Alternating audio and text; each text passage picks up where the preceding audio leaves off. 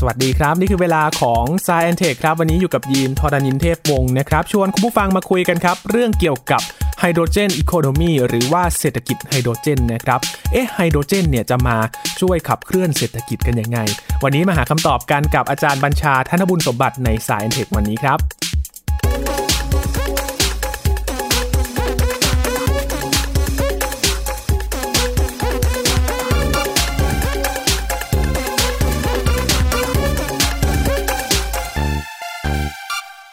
พูดถึงพลังงานทางเลือกนะครับ ตอนนี้เนี่ยถือว่าเป็นโจทย์สำคัญมากๆเลยที่หลาย ๆ ประเทศเนี่ยออกนโยบายในการที่จะหาพลังงานที่เป็นพลังงานสะอาด แล้วก็ลดการปล่อยมลพิษนะครับ หลังจากที่เราประสบปัญหาเรื่องของการเปลี่ยนแปลงสภาพภูมิอากาศโลก ภาวะโลกร้อนต่างๆ ก็เลยจะต้องหาการที่จะทำยังไงดี จะมาสร้างพลังงานสะอาดที่ลดการปล่อยมลพิษที่จะไปทำลายสิ่งแวดล้อมนะครับ และอยู่ๆคำนี้ก็ผุดขึ้นมาครับไฮโดรเจนอีโคโนมี ก็น่าจะเป็นอีกทางเรื่องหนึ่งที่น่าสนใจ แต่ว่าไฮโดรเจนอีโคโนมีหรือว่าเศรษฐกิจไฮโดรเจนเนี่ยมันคืออะไรกันวันนี้มาหาคำตอบกันครับ คุยกับอาจารย์บัญชาธนบุญสมบัตินะครับ สวัสดีครับอาจารย์ครับ สวัสดีครับยีนครับ สวัสดีครับท่านผู้ฟังครับ จริงๆ ไม่ใช่ครั้งแรกนะครับที่เราคุยกันเรื่องของเศรษฐกิจที่มันเกี่ยวข้องกับพลังงานต่างๆนะครับ อาจารย์ ใช่ใช่เราคุยกันมาหลายเรื่องเลยเรื่อง blue economy ใช่ไหมครับที่มันเกี่ยวกับมหาสมุทรต่างๆใช่ไหมครับแล้วก็อื่นด้วย แต่คราวนี้นะครับคำคำนี้เป็นคำที่จริง ๆ แล้วไม่ใช่คำใหม่นะครับ เป็นคำที่มีมีมานานแล้ว แต่ว่าตอนในช่วงที่ผ่านมานะครับ ไม่ถึงประมาณสักสองสามปีที่ผ่านมาเนี่ย มันเป็นกระแสที่เรียกว่าแรงขึ้นมาเรื่อยๆ แล้วก็จุดที่ทำให้เห็นชัดก็คือว่ากรณีของ MIT นะครับ ซึ่งเราจะนำเสนอทุกปีใช่ไหมครับครับประมาณเดือนกุมภาพันธ์เนี่ย ล่าสุดเลยนะครับ ของปี 2021 เนี่ยนะครับเขาก็บอกมาสิบข้อข้อสุดท้ายเขาเลยเนี่ยเขาบอกว่า green hydrogen เนี่ยกำลังมาแรงต รงไอ้ตรงกรีนเนี่ยเดี๋ยวมาขยายความอีกทีหนึ่งนะครับก็คงจะพอบอกได้ว่ามันคงเกี่ยวสิ่งแวดล้อมส่วนหนึ่งนะครับแต่มันมากกว่านั้นนิดหนึ่งแล้วก็ด้วยเหตุผลที่ว่าค่าไฟฟ้านะครับค่าไฟที่ผลิตจากพลังงานแสงอาทิตย์เนี่ยนะครับมันตกลงนะครับเป็นต้นครับครับเอออาจารย์ครับ แล้วไฮโดรเจนเนี่ยจะมาช่วยขับเคลื่อนเศรษฐกิจยังไงกันบ้างแล้วครับ ประเด็นมันอยู่ตรงนี้นะครับยีนคือตอนนี้เนี่ยเราขับเคลื่อนโลกนี้นะครับด้วยหลักๆ ก็คือเชื้อเพลิงฟอสซิลใช่ไหมครับครับที่ที่บอกว่าเยอะเลยนะครับ ซึ่งมองในแง่นี้คือก็คือ carbon economy ใช่ไหมครับ ก็คือเศรษฐกิจเนี่ยถูกขับเคลื่อนด้วยคาร์บอน แต่ทีนี้ก็อย่างที่ยีนบอกไปแล้วก็ทุกคนทราบกันดี คาร์บอนนี่ก็ทำให้เกิดภาวะโลกร้อนนะครับครับนำไปสู่การเปลี่ยนแปลงภูมิอากาศที่พยายามจะสู่เข้าสู่สังคม low carbon ที่เรียกว่าสังคมคาร์บอนต่ำคือแน่นอนว่าเราคงทิ้งไม่ได้ร้อยเปอร์เซ็นต์นะครับแต่ว่าทำให้ต่ำสุดทีนี้พอไปทำให้คาร์บอนต่ำเนี่ยอย่างอื่นก็ต้องมาทดแทนถูกไหมครับ อย่างอื่นเนี่ยมีอะไรบ้างล่ะนิวเคลียร์นิวเคลียร์นี่เป็นทางเลือกหนึ่งซึ่ง ซึ่งก็มีกระแสถกเถียงกันมากพอสมควรแล้วเคยคุยไปแล้วเรื่องนี้ใช่ไหมครับเออแน่นอนว่าบางประเทศใช้อยู่เยอะเลยแต่บ้านเราเนี่ยยังไม่มีเลยนะครับแล้วก็มีทีไรเนี่ยก็จะเป็นเป็นอะไรมีคัดค้านทุกทีมีความกังวลกัน ใช่ใช่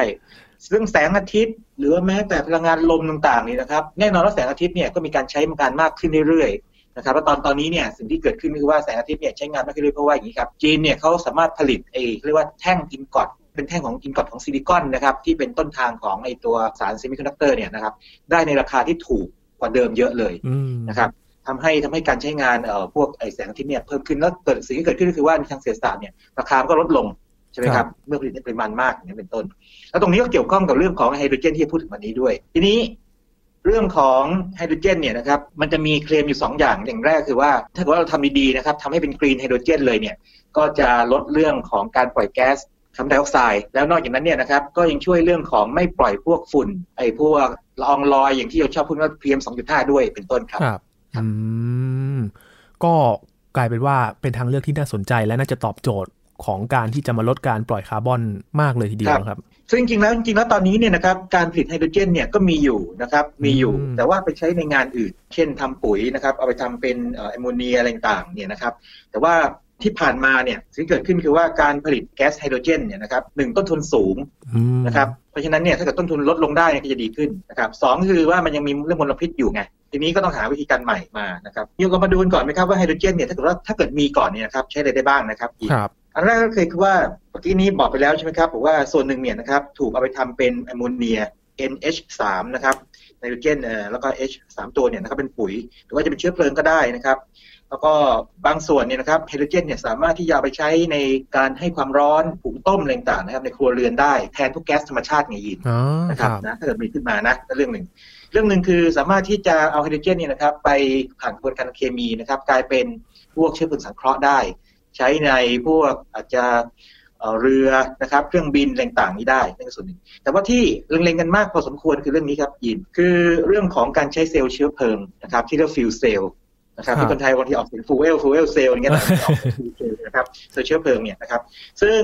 เซลล์เชื้อเพลิงนี่เป็นแบบนี้ครับยิน เซลล์เชื้อเพลิงเนี่ยตัวพื้นฐานส่วนมันเนี่ยครับมันจะใช้ไฮโดรเจนแก๊สไฮโดรเจนครับกับแก๊สออกซิเจนครับเป็นเชื้อเพลิง แล้วก็ไปผ่านเอ่ยเรียกว่าอุปกรณ์ทางไฟฟ้าเคมีเนี่ยนะครับ แล้วปรากฏว่ามันก็จะให้พลังงานกระแสไฟฟ้ามาพร้อมกับน้ำ ฟังดีนะครับเป็นน้ำนะครับคือไม่ไม่ปล่อยพวกแก๊สคาร์บอนไดออกไซด์ไงนะครับเพราะฉะนั้นมันมันจะช่วยเรื่องโลกร้อนในแง่นี้นะครับไม่ไม่ไม่ปล่อยแก๊สเรือนกระจกนะครับแล้วถ้าเกิดว่าเป็นเซลล์เชื้อเพลิงได้เนี่ยก็แสดงว่ารถยนต์จำนวนหนึ่งก็ถ้าเกิดใช้เซลล์เชื้อเพลิงเนี่ยนะครับก็จะไม่ปล่อยพวกแก๊สคาร์บอนไดออกไซด์คาร์บอนมอนอกไซด์ออกมานะครับแต่สิ่งที่ปล่อยมาคือเป็นไอ้น้ำก็มีพลังงานไฟฟ้าเนี่ยในการขับขับเคลื่อนนะครับครับ พอดูกระบวนการแบบนี้เนี่ยความสะอาดนี่เห็นได้ชัดเลยนะครับ อาจารย์ใช่สะอาดได้ชัดเลยนะครับ ทีนี้ที่ผ่านมาเนี่ยมันมีอุปสรรคอะไรบ้างใช่ไหมครับมันถึงไม่เกิดถูกไหมครับยินต้องมาดูนี้มาพูดกันอุปสรรคก็คือว่าที่ผ่านมาเนี่ยนะครับต้นทุนยังสูงอยู่ นะครับต้นทุนยังสูงอยู่แต่ตอนนี้เนี่ยเห็นบอกว่าพอบอกว่าพวกไฟจากโซลาร์เซลล์เนี่ยราคามันถูกลงด้วยด้วยเหตุผลที่ว่าไอเซลล์สุริยะหรือว่าเซลล์แสงอาทิตย์เนี่ยโซลาร์เซลล์มันถูกราคาถูกลงเนี่ยนะครับก็มีความหวังมากขึ้น แล้วก็ที่ผ่านมานี่นะครับเนื่องจากว่าพวก energy storage หรือว่าแหล่งเก็บกับพลังงานในรูปแบบอื่นโดยเฉพาะแบตเตอรี่เนี่ยครับมันมาแรงมากเลยใช่ไหมครับมันเลยทำให้เรื่องของไฮโดรเจนเนี่ยอาจจะ คนอาจจะไม่ค่อยสนใจกันมากนักนะครับแต่เดียวกันเนี่ยอย่าลืมว่าการมีทางเลือกมากกว่าหนึ่งทางมากกว่าหนึ่งอย่างเนี่ยมันดีกว่าอยู่แล้วถูกไหมครับยินวัคซีนไงครับทำนองนั้นจริงๆทุกทุกเรื่องนะครับในโลกนี้นะครับการมีทางเลือกมากกว่าหนึ่งดีกว่าอยู่แล้วการกระจายความเสี่ยง ใช่เราก็เลือกในสิ่งที่ดีสุดในช่วงเวลาที่เหมาะสมนะครับด้วยประสิทธิภาพและต้นทุนต่างๆว่าไปนะครับอีกส่วนหนึ่งที่มันขัดขวางเรื่องเรื่องนี้ก็คือว่าการที่จะเปลี่ยนสังคมนะครับให้มาใช้ไฮโดรเจนมากขึ้น แล้วก็เป็นถึงขนาดระบบเศรษฐกิจเลยอีโคnomy เนี่ยมันต้องมีการลงทุนเยอะเลยยินยินลองคิดดูนะครับมันต้องมีโรงงานผลิตไฮโดรเจนถูกไหมครับแล้วก็ต้องมีการนำส่งไฮโดรเจนนั้นไปยังจุดต่างๆถูกไหมครับ ถ้าสมมติถ้าเกิดยินยินขับรถ fuel cell นะครับรถเซลล์เชื้อเพลิงเนี่ยคำถามคือว่ายินจะไปเติมไฮโดรเจนที่ไหนถูกไหมครับยินก็ถามไม่มีจุดเติมใช่ก็ต้องมีก็ต้องมี station นะครับหรือว่าแหล่งจ่ายด้วยนะครับที่ผ่านมาเนี่ยก็จะมีปัญหาปัญหาอยู่สามสี่อย่างนี้นะครับที่พูดมาเนี่ยนะครับที่เป็นตัวขัดขวางนะครับคือต้นทุนสูงนะครับแล้วก็มีคู่แข่งอย่างแบตเตอรี่นี้เป็นต้นนะครับแล้วก็เรื่องการลงทุนที่เยอะมาก แต่ตอนนี้เนื่องจากว่าโลกนี้เนี่ยต้องการความหลากหลายมากขึ้น แล้วก็ไอ้เรื่องต้นทุนสูงเนี่ยมันหมดไปแล้วแล้วว่ามันลดลงไปแล้วใช้คำนี้ดีกว่านะครับเพราะฉะนั้นเนี่ยก็มี แนวโน้มที่อาจจะกลับไปอีกนะครับอืมพอฟังการเริ่มต้นของการใช้พลังงานไฮโดรเจนเนี่ยมันคล้ายๆ กับการสนับสนุนให้มีการใช้รถไฟฟ้าช่วงแรก ๆ เลยนะครับอาจารย์ถูกถูกต้องเลยครับถูกต้องเลยมาแนวเดียวกันเลยนะครับต้องต้องมองแบบนี้ครับยืนคืออย่างนี้ เวลาเราพูดถึงพลังงานทดแทนหรือพลังงานทางเลือกเนี่ยนะครับสมมติว่าเราพูดถึงโซลาร์เซลล์เนี่ยแต่ถึงที่สุดแล้วเราเราผลิตไฟจากโซลาร์เซลล์เนี่ยนะครับมามันก็ต้องถูกเก็บในในแบตเตอรี่อยู่ดีใช่ไหมครับที่เอามาใช้ใช่ไหมครับหรือว่าพลังงานลมเนี่ยนะครับซึ่งก็ ก็ก็ต้องถูกเก็บในเรียกว่าเอ่อ energy storage หรือว่าโลเก็บกับพลังงานอยู่ดี แล้วก็พลังงานลมเนี่ยก็ไม่สม่ำเสมอด้วย จริงๆแล้วต้องพูดอย่างนี้พลังงานแสงอาทิตย์ก็ไม่สม่ำเสมอถูกไหมครับเพราะว่าวันไหนฟ้าครึ้มนี่ก็ยุ่งเลยนะฮะใช่หรือหรือว่าเอ่อในตอนกลางคืนเนี่ยก็ไม่มีแสงอาทิตย์นี้เป็นต้นนะครับ ทีนี้ประเด็นนี้คือว่า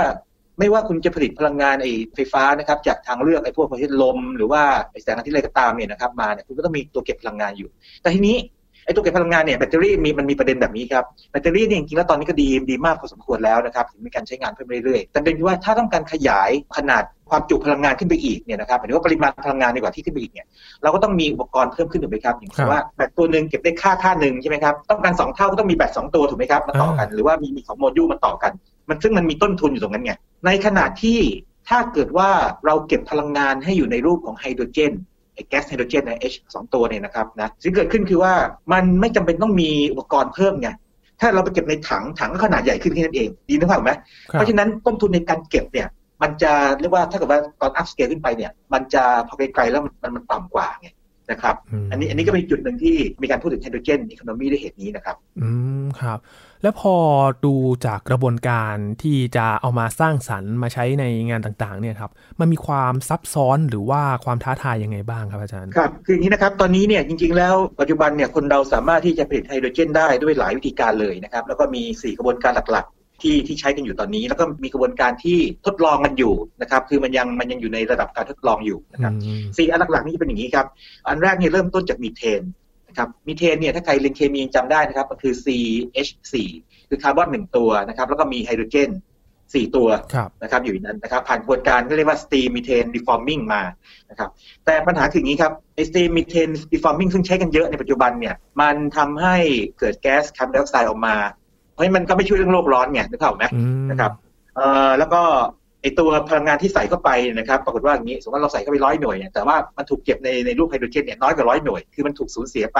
ในแง่ของพลังงานความร้อนเยอะครับแต่ที่ต้องทำอยู่เพราะว่าอย่างนี้ครับเราต้องการไฮโดรเจนเอาไปใช้ในงานอื่นไงเช่นเมื่อกี้ที่บอกว่าไปใช้ในงานเป็นปุ๋ยเป็นเอ่อแอมโมเนียอย่างนี้เป็นต้น ทีนี้มันก็จะมีวิธีการที่ดีขึ้นมาอีกนะครับเรียก methane pyrolysis อันนี้ก็จะมีการเป่าแก๊สนะครับมีเทนลงไปนะครับในพวกเอ่อโลหะ เหลวๆนะครับ ซึ่งอันนี้จะไม่ไม่ปล่อยไอ้เจ้าแก๊สคาร์บอนไดออกไซด์ออกมาครับนะครับแต่ว่าวิธีการนี้ยังค่อนข้างใหม่พอสมควรเมื่อเทียบกับวิธีการที่พูดถึงตอนแรกหรือวิธีการนี้เพิ่งจะประมาณสักปี 2017 ที่ผ่านมานี่เอง สัก 4 ปีก่อน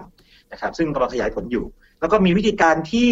ไม่มีหรือว่ามีแก๊สคาร์บอนไดออกไซด์นี่น้อยเลยคืออย่างนี้ ยินยังจำตอนที่เราเรียนเอ่อยินยินจบสายวิทย์ใช่ไหมครับหอว่าคนที่เรียนสายวิทย์จะรู้นี้มันมีการแยกน้ำไฟฟ้า ยิงจำได้ไหมอ่าเขาเรียก electrolysis คือมีน้ำนี่นะครับ มาน้ำเนี่ยเปล่าๆเนี่ยนะครับ แล้วเราใส่ไฟฟ้าเข้าไปนะครับ แล้วก็มีขั้วต่างๆเนี่ยปรากฏว่าเจ้าน้ำเนี่ยซึ่งมันก็คือไฮโดรเจนสองตัวออกซิเจนหนึ่งตัวนะครับ มันถูกแยกออกกลายเป็นแก๊สไฮโดรเจนกับแก๊สออกซิเจนไงอ่านะครับอ่านะครับเรียกว่า electrolysis ซึ่งวิธีการนี้นะครับต้องเรียกว่าไม่ทำให้เกิดแก๊สคาร์บอนไดออกไซด์ก็จริง แต่มันแพงนะครับมันแพงอืมนะครับแต่ที่ผ่านมามันแพงมันครับก็เลยขัดขวางอยู่ แล้วก็มีวิธีการของที่ทางเอ่อทางบริษัทนอร์เวย์เขาใช้กันนะครับ ซึ่งก็เป็นอีกรูปแบบหนึ่งเขาจะมีสามสี่วิธีการแบบนี้ อืมแสดงว่ากระบวนการเนี่ยบางอย่างมันก็ยังมีเรียกได้ว่าก็ยังสร้างคาร์บอนอยู่ แต่ว่าอีกถูกกระบวนการหนึ่งถูครับก็แต่ว่ามีจะจะเราจะมุ่งสู่การที่จะลดคาร์บอนที่นี้ประเด็นก็คืออย่างนี้เลยครับยิน ถ้ากระบวนการไหนนะครับทำมาแล้วเนี่ยมันปล่อยคาร์บอนมาด้วยเนี่ยนะครับเขาก็จะบอกว่าไฮโดรเจนอะมันมีรหัสสีนะ นะครับอืมเขาจะให้สีมันเทาๆนึกออกไหมอย่างเช่นกระบวนการที่พูดไปตอนแรกเนะครับเขาเรียก grey hydrogen อันนี้ไม่ใช่หมายว่าตัวไฮโดรเจนมันมีสีนะ แต่หมายถึงว่ามันเป็นรหัสทางทางอุตสาหกรรมนะครับหรือในทางวิชาการที่เขาตกลงกันนะครับจริงๆ มันไม่ตกลงกันเป็นร้อยเปอร์เซ็นต์นะครับแต่ว่าเขารู้กันคร่าวๆว่าถ้าพูดถึงว่า grey hydrogen ปั๊บเนี่ยก็คือมีคาร์บอนไดออกไซด์โผล่มาครับนะครับหรือว่าถ้าเกิดว่าเป็น ไอตัวไฮโดรเจนนะครับที่ผลิตจากตัวถ่านถ่านหินเลย อันนี้หนักใจเลยยินลองจินตนาการดูนะครับถ่านหินนี่ทำออกมาโอ้โหทั้งฝุ่นควันเยอะใช่ไหมโอ้โหมลพิษเยอะมากเลยครับอันนี้ก็เรียก brown hydrogen เลยโอ้นะครับเข้มอันนี้ขึ้นเลชัดเจนมากว่ามี CO2 มาเยอะครับนะครับแต่ทีนี้ถ้าถ้าเกิดว่าเราทำมันจากมีเทนอย่างที่ที่ผมบอกนะครับว่ามีเทน แต่ว่าเราจับนะครับใช้กระบวนการเทคโนโลยีเนี่ยจับเอาแก๊สคาร์บอนไดออกไซด์เอาไว้ไม่ให้มันลอยหลุดออกไปสู่บรรยากาศเนี่ยนะครับอย่างนี้เขาจะเรียกว่ารหัสสีเป็น blue คือเป็นน้ำเงินอืมนะครับ เป็น blue คือดีดีขึ้นมาอีก แต่มันก็จะมีมีต้นทุนในการจับนะครับ แล้วก็สุดท้ายคือเป้าหมายที่โลกที่ต้องการนี่คือ green hydrogen คือว่า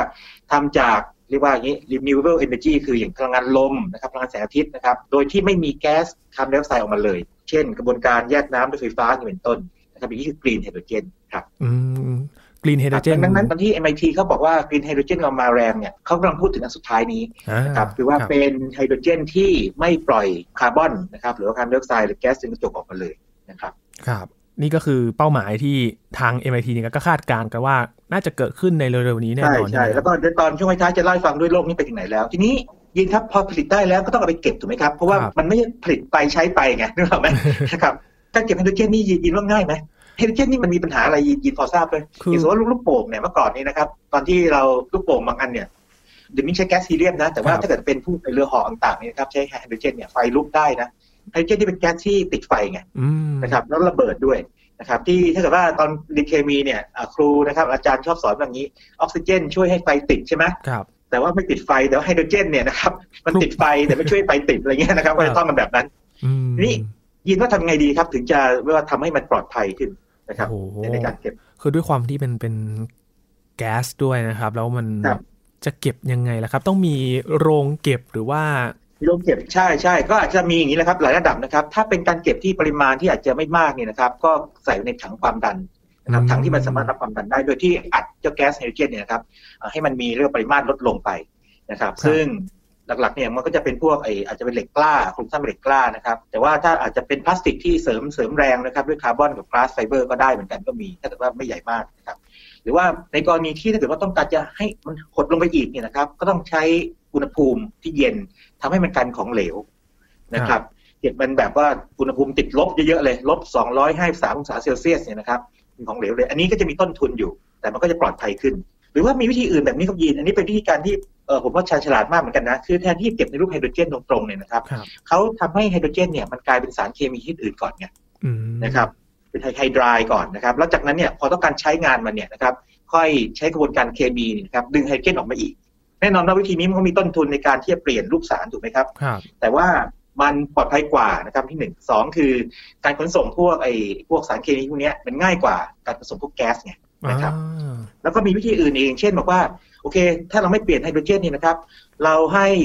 ให้มันไปเกาะผิวของวัสดุที่มันไม่ทำปฏิกิริยาดีไหม ทีนี้วัสดุที่เฉื่อยมากๆเนี่ย เช่นอะไรรู้ไหมครับยินถ่านทานถ่านน้ำมันนะครับ ยินอย่างเวลาเราท้องเสียเนี่ยนะครับ มันมีผงถ่านอ๋อเม็ดผเม็ดงคาร์บอนดำใช่ไหมอะไรอครัย่าบงนะเงี้ยคือคือถ่านเนี่ยถ้าเกิดว่าเราเราเอาพวกสารพิษออกไปหมดจริงๆเนี่ยนะครับหรือว่าจะเหลือน้อยมากจริงเนี่ยมันปลอดภัยนะเพราะว่ามันอินเนอร์คือมันมันเฉื่อยไง มันไม่ชอบทำปฏิกิริยาเคมีกับใครอ่านะครับดังนั้นวิธีการเรียกว่าเอาไอ้แก๊สไฮโดรเจนเนี่ยไปเกาะบนผิวของฐานที่มีรูพุนเยอะๆจินตนาการนะครับสมมติว่าฐานนี้ไม่ใช่ฐานแบบว่าเป็นแท่งตันอย่างนี้นะถ้าเราใช้แว่นขยายส่องดูเนี่ยมันจะคล้ายเป็นโพรงถ้ำไงแล้วในถ้ำก็มีถ้ำใหญ่ถ้ำเล็กนึกว่าพออกไหมอืมันก็จะมีพื้นผิวของถ้ำอยู่ข้างในทีนี้แก๊สไฮโดรเจนเนี่ยพอมันเข้าไปในเนื้อเนี่ยนะครับในโพรงเนี่ยนะครับมันเกาะตามผิว ทีนี้เวลาต้องการใช้ก็เรียกว่าใช้กระบวนการอาจจะอ่าให้ความร้อนมันดึงมันออกมาอย่างนี้เป็นต้น หรือเปลี่ยนความดันดึงมันออกมา อันนี้ก็เป็นวิธีการที่เก็บกักไฮโดรเจนเอาไว้เพื่อการขนส่ง หรือว่าเพื่อที่จะเก็บไว้เพื่อในการใช้งานนะครับอืมครับ แต่ฐานเนี่ยเราก็ต้องเอาฐานมาด้วยอีกหรือเปล่าครับ กระบวนการมันจะ อ๋อใช่ใช่เปิดก็ต้องไปสร้างพวกเรียกว่าถ่านถ่านกำมันนะครับหรือว่า activated carbon ซึ่งจริงๆแล้วพวกถ่านกำมันเนี่ยก็มีการใช้งานกันอยู่ในเรื่องอื่นอยู่แล้วครับ อย่างเช่นเอาง่ายๆเลยอย่างเช่นเวลาเราเราเอาถ่านมาดูดจับไอ้พวกกลิ่นพวกนี้นะครับครับ จริงถ่านปกติมันก็ดูดจับได้ระดับหนึ่งแล้ว แต่ถ้าเป็นถ่านกำมันเนี่ยจะดูดจับได้ดีพิเศษเลยนะครับเพราะรูรูมันจะเยอะไงอืมนะครับหมายถึงว่าพื้นผิวของมันเนี่ยภายในเนี่ยต่อปริมาตรโดยรวมมันเนี่ยนะครับจะสูงมากเลยนะคครัรับบโอ้ นั่นนั่นก็เป็นวิธีการที่ทั้งนักวิทยาศาสตร์และวิศวกรนะครับ นักอุตสาหกรรมเขาคิดค้นขึ้นมา เพราะว่าผลิตขึ้นมาแล้วก็ต้องเก็บได้ใช่ไหมใช่ถูกไหมคครัรับบเห็นภาพชัดเจนเลยครับ เพราะว่า พอเราผลิตขึ้นมาก็ต้องมีที่เก็บด้วย แสดงว่าโปรเซสหรือว่าโครงสร้างในการผลิตเนี่ยก็โหหลายขั้นตอนพอสมควรเลยนะครับ ใช่ใช่ใช่ทีนี้มันอย่างนี้ครับยินทีนี้ถ้าก็ต้องการใช้ในสเกลใหญ่ถึงขนาดเป็นอีโคโนมีเราไม่ได้พูดถึงการทำเพื่อมาใช้ในครัวเรือนแบบหนึ่งต่อหนึ่งนี้นะฮะครับมันมันต้อง economy แปลว่ามันสังคมต้องใช้ทั้งสังคมเลยไง หรือสังคมสังคมเป็นประเทศหรือเป็นเมืองอะเป็นเมืองหลักอืมเมืองแล้วกันนะฮะเชื่อไหมอย่างในจีนเนี่ยนะครับอย่างเมืองอู่ฮั่นเนี่ยนะครับเขาตั้งเป้าให้เป็นเมือง hydrogen city นะ คือแบบว่าว่าตั้งเป้าว่าจะมีสถานีนะครับ ที่เรียกว่าจ่ายพวกไฮโดรเจนนะครับ ให้กับพวกรถที่ใช้ fuel cell เนี่ยนะครับ อย่างน้อยร้อยสถานีในเวลาปีประมาณปี225อีกประมาณ4ปีข้างหน้านี้เป็นต้นอืมนะครับ ทีนี้เราต้องพูดถึงโครงสร้างพื้นฐานด้วยยินครับมันต้องมีมีสองแบบนะครับ คือจะให้มันมารวมศูนย์หรือจะกระจาย รวมศูนย์แปลว่าอย่างนี้ครับ ก็จะมีคล้ายๆ รวมศูนย์ลองจินตนาการแบบนี้ คิดถึงโรงไฟฟ้า ในอย่างในกรุงเทพเราเดี๋ยวก็จะมีโรงไฟฟ้าพระนครเหนือพระนครใต้หรือนึกภาพไหมครับครับแล้วก็จ่ายไฟไปนะครับ แต่ว่าถ้าเป็นสมมติว่าชนบทห่างไกลเนี่ยนะครับโอ้เราคงไม่ได้เอาไฟมาอย่างนู้นนะบางทีมันอาจจะต้องผลิตไฟด้วยตัวเองเช่นใช้โซลาร์เซลล์หรือใช้น้ำมันดีเซลอย่างนี้นึกภาพไหมมันก็จะมีสองแบบคือรวมศูนย์กับกระจายระบบที่กระจายออกไปนะครับซึ่งถ้าระบบรวมศูนย์ยินว่ามีข้อดียังไงถือว่าถ้ารวมศูนย์ผลิตไฮโดรเจนออกมา รวมศูนย์มันก็สามารถจัดการหรือว่า คาดการณ์ปริมาณอะไรได้ง่ายมากเลย ใช่ควบคุมได้ง่ายครับครับควบคุมได้ง่าย ถ้าเกิดว่าบอกว่าการบริหารจัดการด้วย policy ด้วยนโยบายต่างๆทำได้ง่ายกว่านะครับแล้วก็ประสิทธิภาพสูงกว่าแน่นอนอยู่แล้วถูกไหมครับเพราะว่ามันจัดการอย่างเป็นระบบเลยนะครับแต่ต้นทุนก็สูงด้วยถูกไหมครับเพราะต้องลงทุนมีทั้งตัวโรงงานใช่ไหมครับผลิตมีระบบท่อส่งนะครับระบบท่อส่งไป แล้วก็มีไอ้ไอ้สถานีที่สำหรับเติมไฮโดรเจนอีกใช่ไหมครับเป็นระบบเลยนะครับอืมในแบบหนึ่งคือปล่อยให้สมมติว่าถ้าเป็นชุมชนเล็กๆเนี่ยให้เขาผลิตไฮโดรเจนกันเองอย่าง นี้เป็นต้น แต่ในที่สุดเนี่ยนะครับก็มีการคาดการณ์ว่าสังคมแต่ละสังคมเนี่ยคงมีการผสมผสานระหว่างสองแบบนี้ แล้วแต่ว่าจะเหมาะสมกับแบบไหน เพื่อให้หรือว่าพวกต้นทุนและการใช้งานง่ายเนี่ยนะครับมันดีที่สุดนะครับ อืมครับ มันก็มีทั้งข้อดีข้อเสียที่แตกต่างกันไปนะครับ ถ้าแบบใช่กระใช่จายไปเนี่ย มันก็จะมีโอกาสดีตรงที่ว่า ถ้าจุดใดจุดหนึ่งเสียเนี่ยก็ ก็สามารถใช้จุดอื่นๆมาช่วยในการใช่ใช่ใช่รับไฮโดรเจนได้เอกการกระจายนะครับ ใช่แล้วก็มันก็จะจัดการเองได้นะครับ ทีนี้เรามาดูตัวอย่างในต่างประเทศดีมกับยินครับ มีกันแล้วใช่ไหมครับอาจารย์นะครับ ที่สำคัญสำคัญเลยนะครับนะอะเริ่มที่ญี่ปุ่นก่อนแล้วกันเนาะอ่าญี่ปุ่น ญี่ปุ่นนี่ก็เรียกว่าเป็นความภูมิใจของเอเชียในแง่ที่ว่าเทคโนโลยีเขาก็สูงเนาะครับนะครับญี่ปุ่นนี่เมื่อปีก่อนนี่เองนะครับเดือนมีนาคม 2000เนี่ยนะครับได้สร้างโรงงานผลิตไฮโดรเจนที่ใหญ่สุดอยู่ที่ฟุกุชิมะ นะครับ เออนะครับ แล้วก็เอาจริงนะ แล้วอย่างรถของโตโยต้ากับฮอนด้าเนี่ยครับเขาก็มีรถฟิวเซลแล้วนะครับแสดงว่าเขาอุตสาหกรรมก็เอาจริงกันนะครับ แล้วเขามีแผนนะครับเออซึ่งวางแผนไว้ในปี 2019เนี่ยบอกว่า ภายในทศวรรษที่จะถึงนี้เนี่ยครับเขาจะมีเรียกว่าสถานีเติมไฮโดรเจนเนี่ยนะครับแก๊สไฮโดรเจนเนี่ยหนึ่งหมื่นสถานีโอ้นะครับทั้งประเทศนะครับ เพราะฉะนั้นญี่ปุ่นนี่ก็มีมีแผนคือทำแบบนี้เป็น economy ไงยินนะครับมันต้องวางแผนระบบ เอาไหนอีกดีนะครับในเอเชียที่เป็นเทคโนโลยีสูงๆหน่อย เกาหลีใต้ดีไหมอ่าเกาหลีใต้นี่ไม่พลาดแน่นอนเกาหลีครับใต้นี่นะครับ เกาหลีใต้นี่ก็นี่เลยเขาวางแผนนี้เลยบอกว่าเขาอยากจะให้มีรถใช้ fuel cell หรือว่ารถเซลล์เชื้อเพลิงเนี่ยนะครับในปี 2030 คือประมาณ 10 ปีจากนี้นะครับ ถึงประมาณ 850,000 คันนะครับในขณะที่เมื่อเมื่อ 2 ปีก่อนนะครับปี 2019มี 3,000 คันนะครับแต่ว่าเกาหลีใต้เนี่ยผมลองค้นดูนะครับปรากฏว่าเขาเจออุบัติเหตุไอ้ถังเก็บไฮโดรเจน เกิดระเบิดขึ้นมาอืมนะครับเมื่อปีเอ่อ2019 เดือนพฤษภาคมคือ 2 ปีก่อนพอดีเลย นะครับ แต่ว่าอันนั้นก็จะไม่ได้หยุดการที่เขาจะเดินหน้านะเพราะว่าอุบัติเหตุเนี่ยมันก็ต้องไปสืบหาสาเหตุใช่ไหมครับครับ ประเทศอื่นอย่างเช่นเยอรมนีแน่นอนเลยบริษัทโอ้ซีเมนส์นะครับครับ ก็ไปลงทุนในออสเตรเลียนะครับ ไปทำเอ่อโรงงานผลิตไฮโดรเจนนะครับ จากพลังงานลมแล้วก็พลังงานแสงอาทิตย์นะครับหลัก5กิโลวัตต์หรืออย่างถ้าเป็นสหราชอาณาจักรก็มีแผนเหมือนกัน มีแผนว่าต้องภายในปี 2020คือ10ปีอย่างนี้นะครับ เออเนื่องจากสหราชอาณาจักรเป็นเกาะใช่ไหมครับยิน แล้วมันครับมันล้อมด้วยทะเลถูกไหมครับดังนั้นเนี่ยลมชายฝั่งเนี่ยเยอะอืมนะครับนะเออลมมันเยอะพอลมเยอะปั๊บเนี่ยก็แปลว่าก็ใช้พลังงานลมเนี่ยนะครับมาในการที่เก็บพลังงานไฟฟ้าที่ผลิตได้เนี่ยมีรูปไฮโดรเจน ก็เขามีแผนอย่างนั้นแล้วนะครับ ถ้าอย่างอเมริกาเนี่ยปรากฏว่าไม่ค่อยกระตือรือร้นเท่าไหร่เท่าที่ค้นดูนะครับกำลังสงสัยเลยครับว่าเอ๊ะสหรัฐอเมริกาน่าจะครับแต่ว่าแน่นอนว่าอเมริกาเนี่ยมันเป็นเอ่อรัฐหลายๆรัฐรวมกันนะปรากฏว่ารัฐที่เขาต้อง active ที่สุดนะครับคือแคลิฟอร์เนียเนี่ยครับเดินหน้าไปแล้วอ่านะครับเดินหน้าไปแล้วนะครับส่วนหนึ่งเนี่ยนะครับเกิดจากการที่เขามีนโยบายที่เขาต้องการลดคาร์บอนแล้วก็อีกส่วนหนึ่งเนี่ยเขาใจะว่าเป็นเพราะมีซีคอน v วล l ย์อยู่ในนั้ นซีคอน v วล l ย์อยู่ในนั้นถูกไหมเพราะว่าแหมคุณคุณไฮเทคขนาดระดับระดับโลกเบอร์หนึ่งของโลกขนาดนี้นะครับ คุณคุณก็ต้องมีอะไรที่มันมันล้ำๆหน่อยทำนองนั้นนะครับอืมแล้วก็สุดท้ายที่ไม่พูดไม่ได้คือจีน โอ้พี่จีนก็เอาด้วย ครับจีนแน่นอนครับ ไม่พูดไม่ได้เพราะจีนนี่เรื่องเทคโนโลยีนี่ย่อมไม่พลาดอยู่แล้วใช่ไหมครับครับจีนนี่มีแผนว่าจะใช้รถเอ่อเซลล์เชื้อเพลิงนะครับคือตอนนี้นะครับเมื่อปีก่อนนี่เองนะครับ ก็ยังยังไม่เยอะประมาณ5,000 คันนะครับ แต่ว่าเขาตั้งเป้าว่าในอีก 10 ปีข้างหน้าเนี่ยนะครับ จริงๆ9ปีข้างหน้า2030เนี่ยนะครับ1ล้านคันอืมนะครับร้านคันเลย แล้วก็จีนเนี่ยก็ใช้มาตรการต่างๆ เช่น มาตรการทางภาษีช่วยลดภาษีให้ถ้าคุณใช้รถเซลล์เชื้อเพลิงนะ อย่างที่ผมเล่าให้ฟังตอนต้นบอกว่าเขาก็สถาปนาเมืองอู่ฮั่นใช่ไหมครับ ให้เป็นเมืองไฮโดรเจนนะครับ อย่างที่เล่าให้ฟังว่าจะมีสถานีเติมไฮโดรเจนเยอะแยะไปหมดเลยครับนั่นคือโลกนี้กำลังเดินไป นะครับอืมพออาฟัจางรแบบย์นี้แล้วเนี่ยนะครับครับ คุณผู้ฟังคงนึกถึงอะแล้วไทยล่ะไทยนี่จะยังไงครับ จะไปด้วยกับเขาไหมครับ ผมยังไม่เคยไม่ได้เห็นนะครับ เอางี้ถ้าเกิดไทยเรามีความคืบหน้าอะไรเนี่ยเดี๋ยวเรามารายงานเป็นข่าวไว้แล้วกันนะครับนะครับดีไหมครับครับอืมแสดงว่าหลาย ๆ ประเทศเนี่ยก็เริ่มขับเคลื่อนพออาจารย์พูดถึง fuel cell fuel cell ก็เริ่มจะคุ้นๆหูบ้างแล้วครับ อาจารย์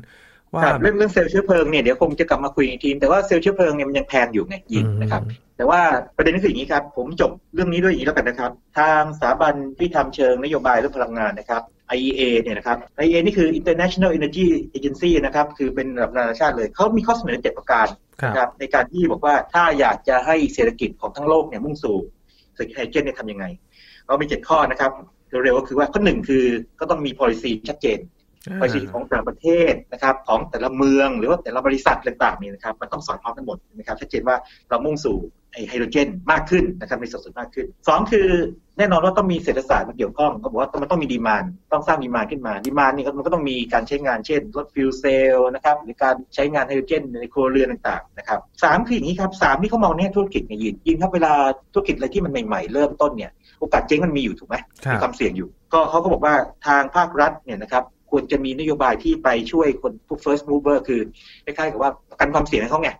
นึกภาพไหมอืมเออไม่ไม่ใช่แบบเขาปล่อยเขาเจ๊งไปสักคนเดียวอย่างนั้นนะครับอ่าช่วยเขาให้ให้สามารถมันจะมีคนกล้ามาครับทำมาทำข้อสี่คือถ้าสนับสนุนการทำวิจัยพัฒนามากขึ้นเนี่ยนะครับไอตัวเทคโนโลยีมันก็จะราคาต่ำลงได้ อันนี้ก็ส่วนหนึ่ง ซึ่งเมื่อกี้ผมพูดถึงไปในช่วงที่พูดถึงตอนที่เกี่ยวกับเรื่องที่ว่ากระบวนการผลิตเนี่ยครับเห็นไหมจากที่ ปล่อยแก๊สคาร์บอนไดออกไซด์มาเยอะๆเลยเนี่ยนะครับก็ลดลงมาได้นะครับทีนี้ถ้าเกิดว่ามีกระบวนการใหม่กว่า แล้วก็ไม่ปล่อยแก๊สหรือปล่อยแก๊สน้อยๆนะครับด้วยราคาที่ต้นทุนที่ถูกลงเนี่ยก็ดีแน่นอนนะครับครับแล้วก็ข้อห้านี่ข้อห้านี่มันเชิงกฎหมายแบบว่าไอ้พวกกฎระเบียบต่างๆที่มันหยุมหยิมนะครับก็ต้องเอาออกซะหรือว่าลดลดไปซะ ไม่งั้นมันมันขัดขวางอุตสาหกรรมไงนะครับครับเขาบอกนี่เกี่ยวกับความร่วมมือระหว่างนานาชาติก็ต้องร่วมมือกัน เพราะว่าแน่นอนว่าไม่มีประเทศไหนทำได้ครบวงจรแบบเต็มๆร้อยเปอร์เซ็นต์จริงๆอาจจะมีข้อยกเว้นนะจีนไม่แน่นะจีนอาจจะทำได้นะครับ แล้วก็ข้อเจ็ดเนี่ยนะครับ เป็นการบอกว่า อันนั้นคือลองเทอมบอกว่าระยะเวลาสั้นๆเนี่ยนะครับเราควรทำบางอย่างก่อนอย่างเช่นแบบว่าอย่างนี้ พวกท่อส่งแก๊สธรรมชาติต่าง ๆ นี่นะครับ บางส่วนเนี่ยอาจจะปรับเปลี่ยนมาเป็นท่อส่งไฮโดรเจนได้ไหมนึกภาพไหมม คือไม่ต้องไปสร้างท่อใหม่ไงยินครับนะครับ แต่ว่าถ้าเกิดว่าใช้สัดส่วนไฮโดรเจนมากขึ้นเนี่ยคุณก็ใช้ท่อเดิมมาแหละนะครับ แล้วก็ส่งไฮโดรเจนแทนนะครับ หรือว่าพวกโรงงานต่างๆ ซึ่งจะอยู่ตามพวกชายฝั่งมาอยู่แล้วเนี่ยนะครับ บางส่วนก็เปลี่ยนมาใช้เป็นผลิตไฮโดรเจนเป็นต้นนะครับ อันนี้ก็เป็นข้อเสนอจากทาง IEA นะครับ ครับ คือถ้าข้อเสนอนี้ได้รับการตอบรับ ก็จะทำให้ เศรษฐกิจไฮโดรเจนเนี่ยสามารถขับเคลื่อนได้อย่างแน่นอนถูเลกยต้องครับถูกต้องครับถูกต้องแล้วก็ถ้าเกิดว่าประเทศไทยนะครับ ต้องการจะดันเรื่องไฮสีไฮเจนขึ้นมาเนี่ยนะครับ เราก็คงจะเรียกไม่พ้นที่จะต้องไปอิงกับเรียกว่า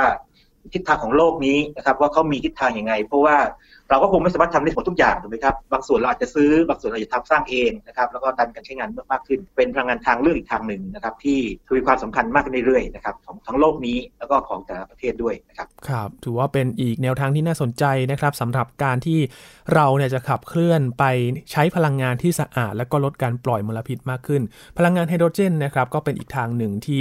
รอการขับเคลื่อน และก็การสนับสนุนจากหลาย ๆ ฝ่ายครับถ้าช่วยกันขับเคลื่อนก็จะทำให้เศรษฐกิจไฮโดรเจนนั้นเดินหน้าได้อย่างเร็วขึ้นด้วยนะครับ วันนี้ขอบคุณอาจารย์บัญชามากๆเลยนะครับครับยินดีมากครับยินครับ นี่คือ Science Tech ครับ คุณผู้ฟังติดตามรายการกันได้ที่ www.thaipbspodcast.com นะครับรวมถึงพอดแคสต์ช่องทางต่างๆ ที่คุณกำลังรับฟังอยู่ครับ อัปเดตเรื่องวิทยาศาสตร์เทคโนโลยี และนวัตกรรมกับเราได้ที่นี่ทางไทย PBS Podcast ทุกที่ทุกเวลาเลยครับ ช่วงนี้ยีนทรณินเทพวงศ์พร้อมกับอาจารย์บัญชาธนบุญสมบัติลาไปก่อนนะครับ สวัสดีครับ